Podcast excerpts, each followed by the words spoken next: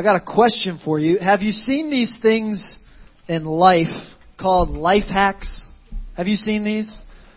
Some of you are chuckling. I was not aware that there was such a thing until I watched a fellow church planter talk about it.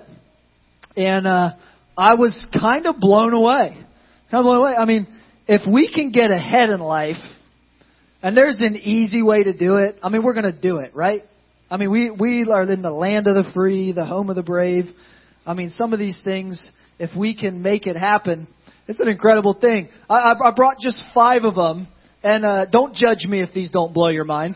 All right, these were like, oh my goodness, where have I been for thirty some odd years that I did not know about this? All right, is there anybody handy in the room before I throw pictures up? Anybody handy? Like you can fix stuff. You can. Any anybody not handy in the room? Can I get an amen from the church today?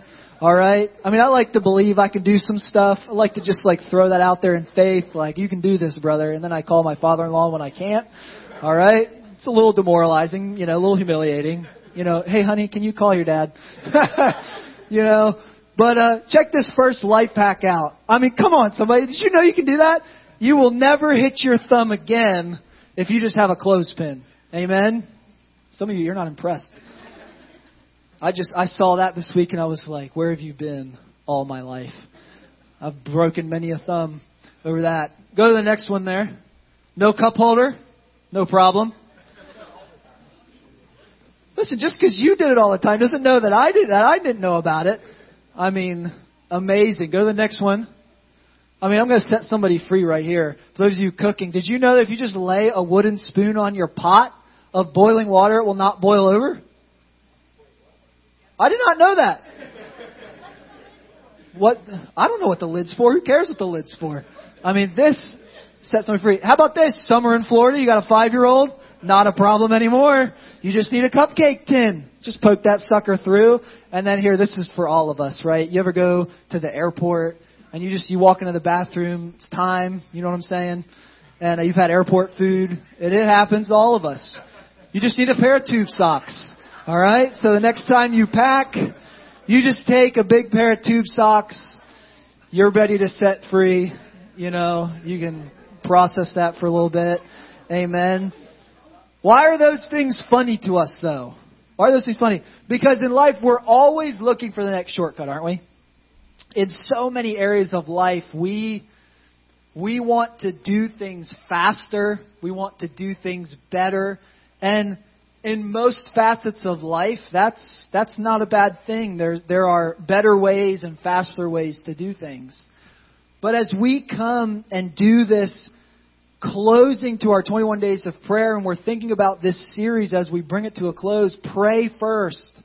And what Pastor Jake shared earlier, 1 Thessalonians chapter 5 where it says pray always. What I need you to know is that there are some things in life that there isn't a life hack for that there isn't a prayer hack for. That, that there are some things in life that you must slow down and be a part of. And your prayer life is one of those.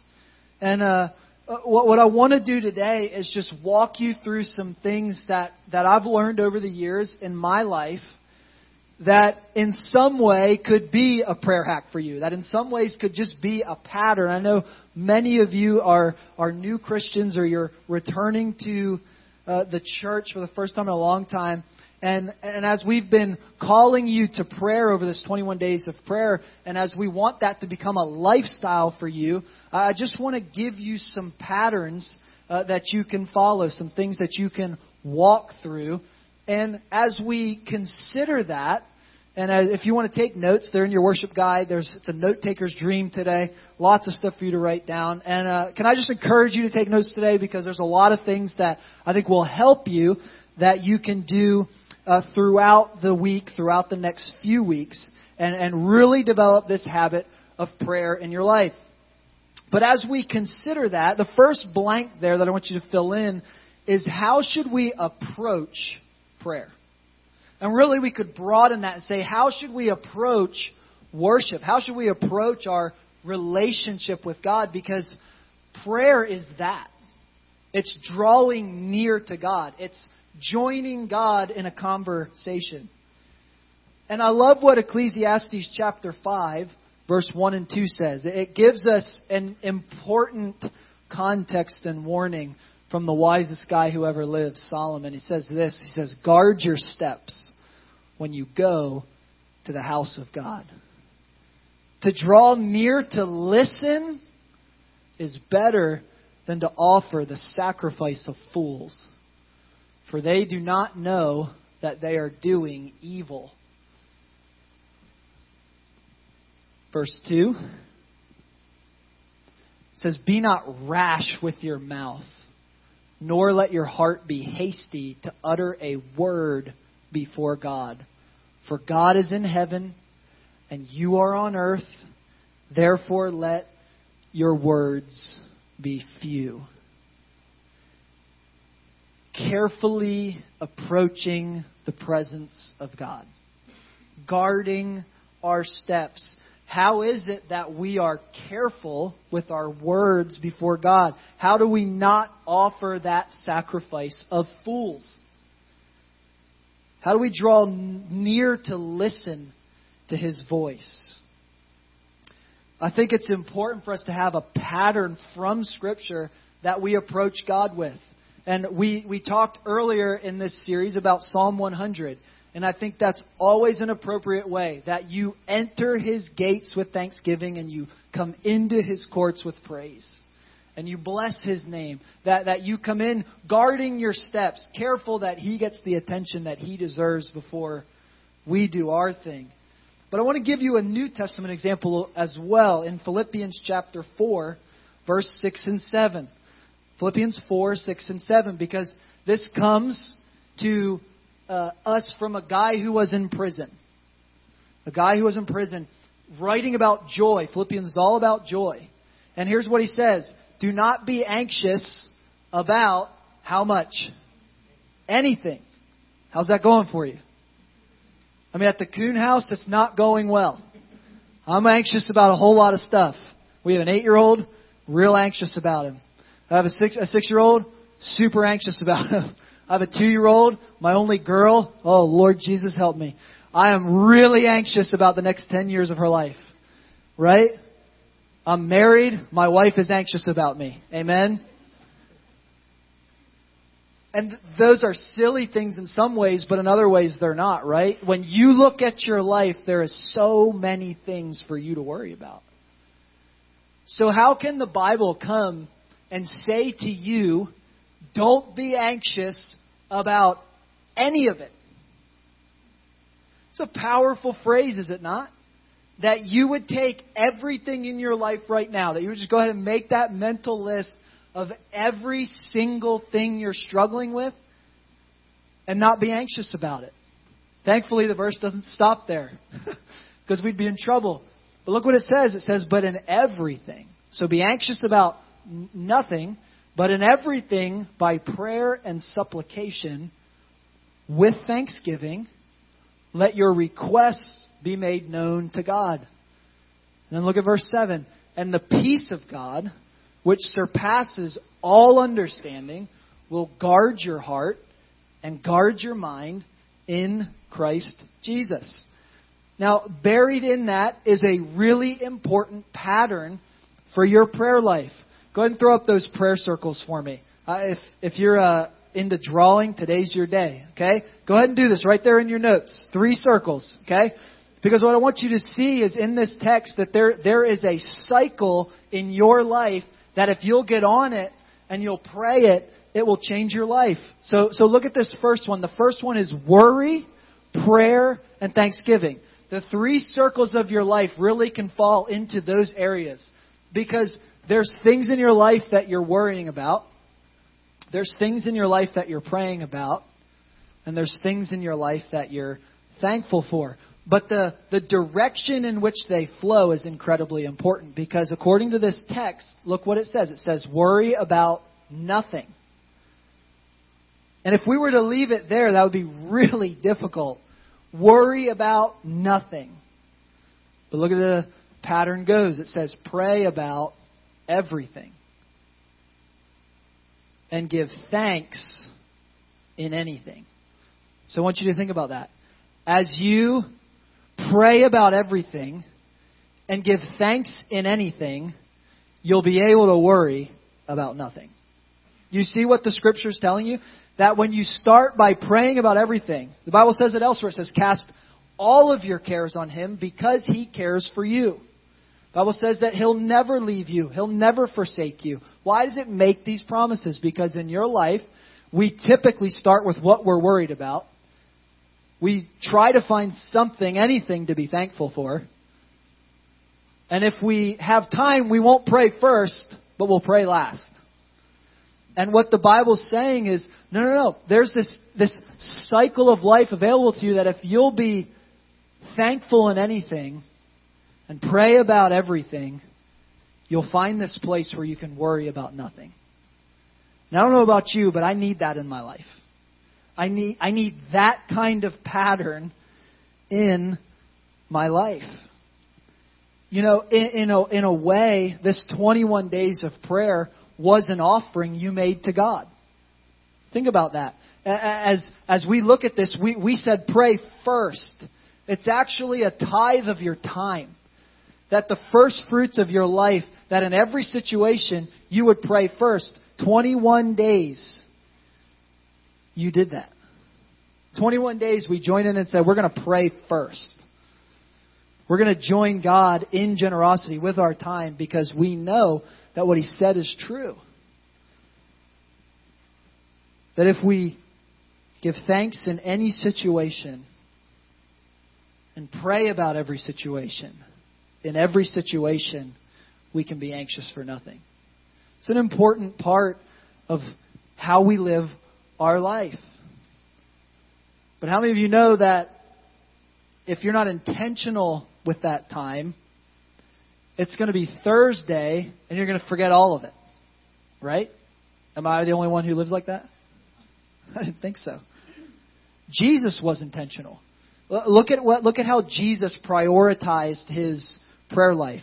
He did it in three easy ways. Next thing in your notes there, Mark chapter 1 verse 35, it says this, and rising very early in the morning, while it was still dark, he departed and went out to a desolate place, and there he prayed. If how many of you know if Jesus needed to be intentional with his time, you need to be intentional with your time. Amen? All right? So what what did he do? What did he do? He did three things, and, and here's a little side note for you that the habits you build today will determine the success you experience tomorrow.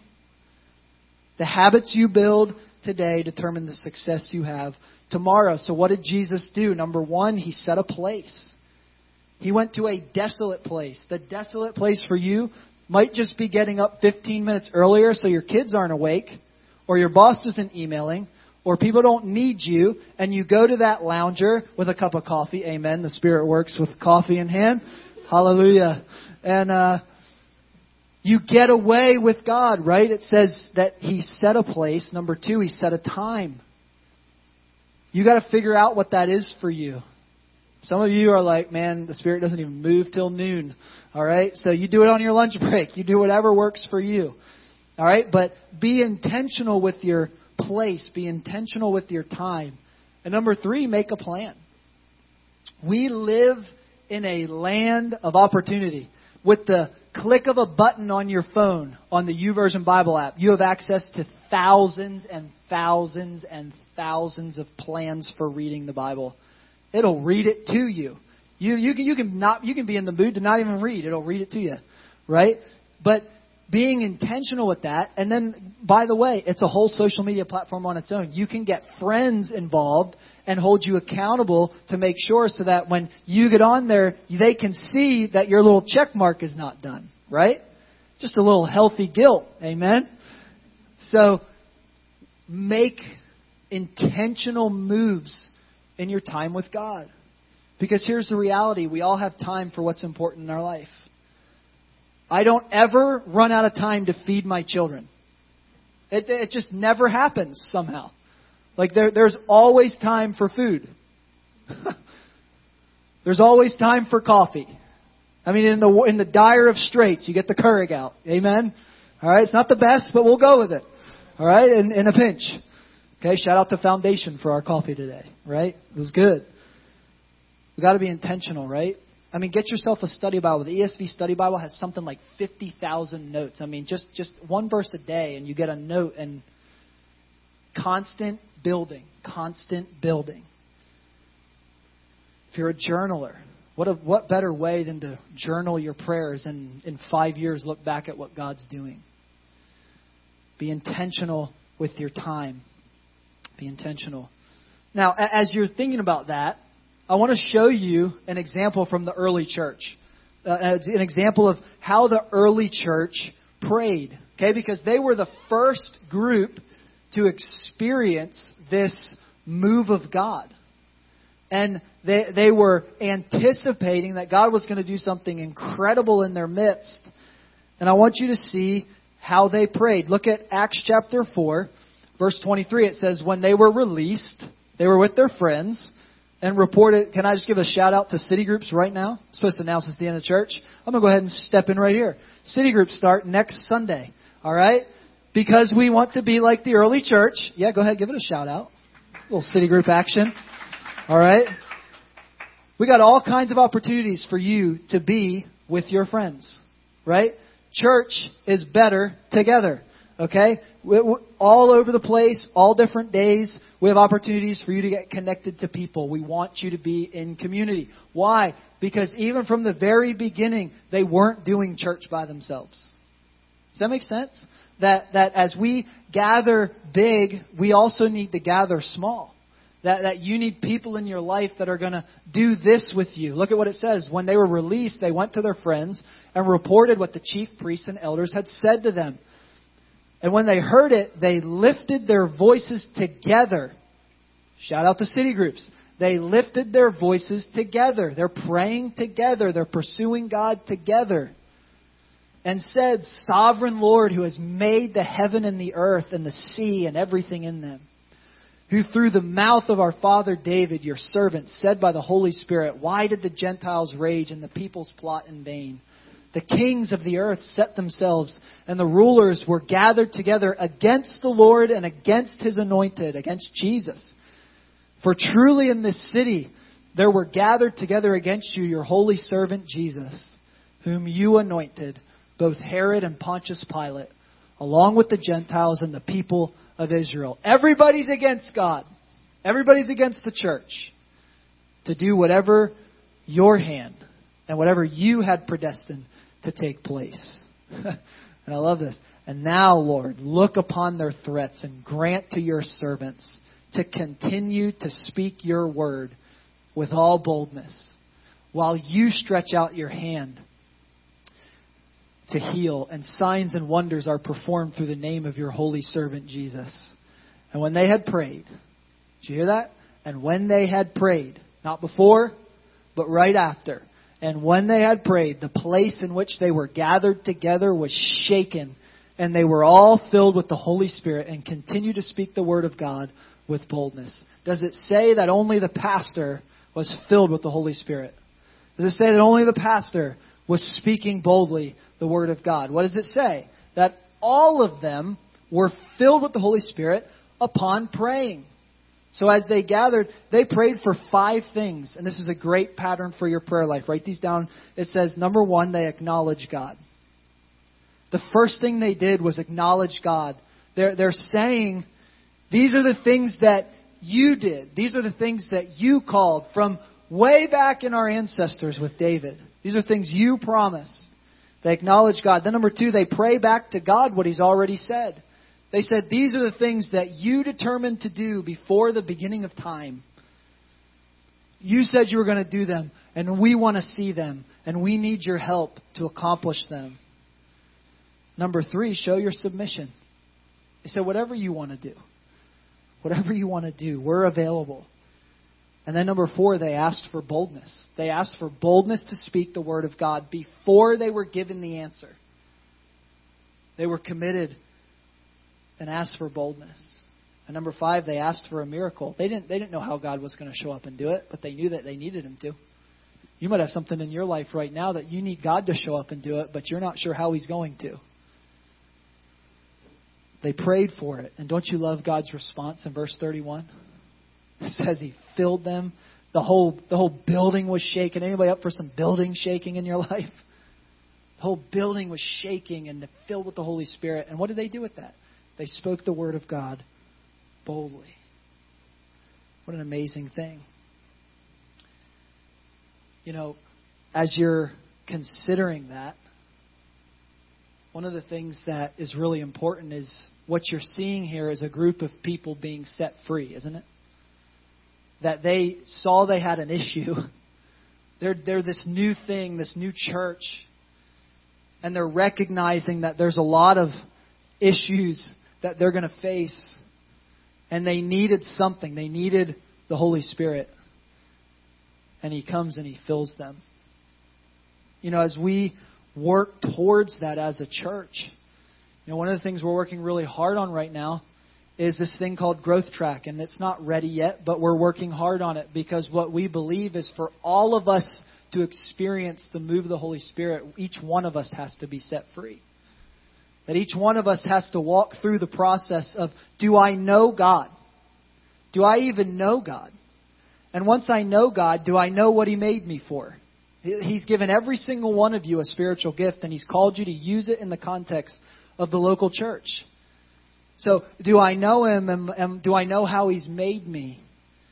And where can I step into the church and use it?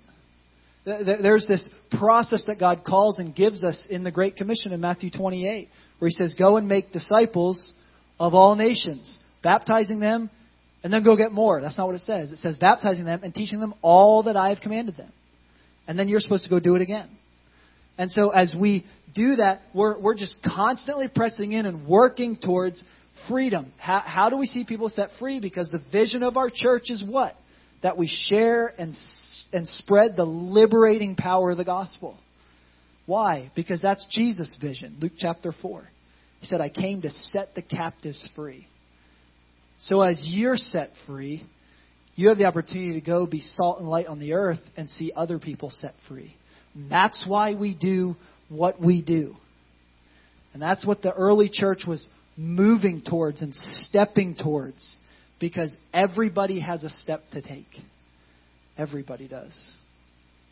But as you're considering what your step to take is, I also recognize that as you pray and as you pray in faith, and we've been talking about that, that some of you are going to be winning and some of you are going to be struggling.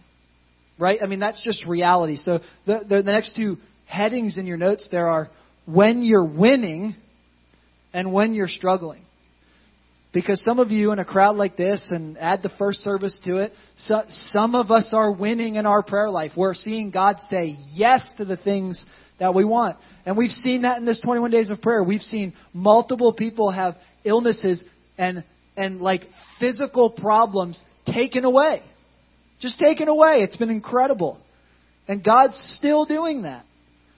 But on the same token, we've had other people in this church, some healed, uh, two that I'm thinking specifically, healed completely. Like actual physical damage. Healed completely. And on the other hand, we have one other family who experienced, two other families who experienced great loss. Uh, so, where is God in those moments? Where is God when He's saying yes and when He's saying no or wait or He's allowing you to struggle? Where is God in those two areas? Let's start with when you're winning. So when you're winning, the blank is pray in faith. When you're winning, pray in faith. Look at Hebrews chapter 1. Sorry.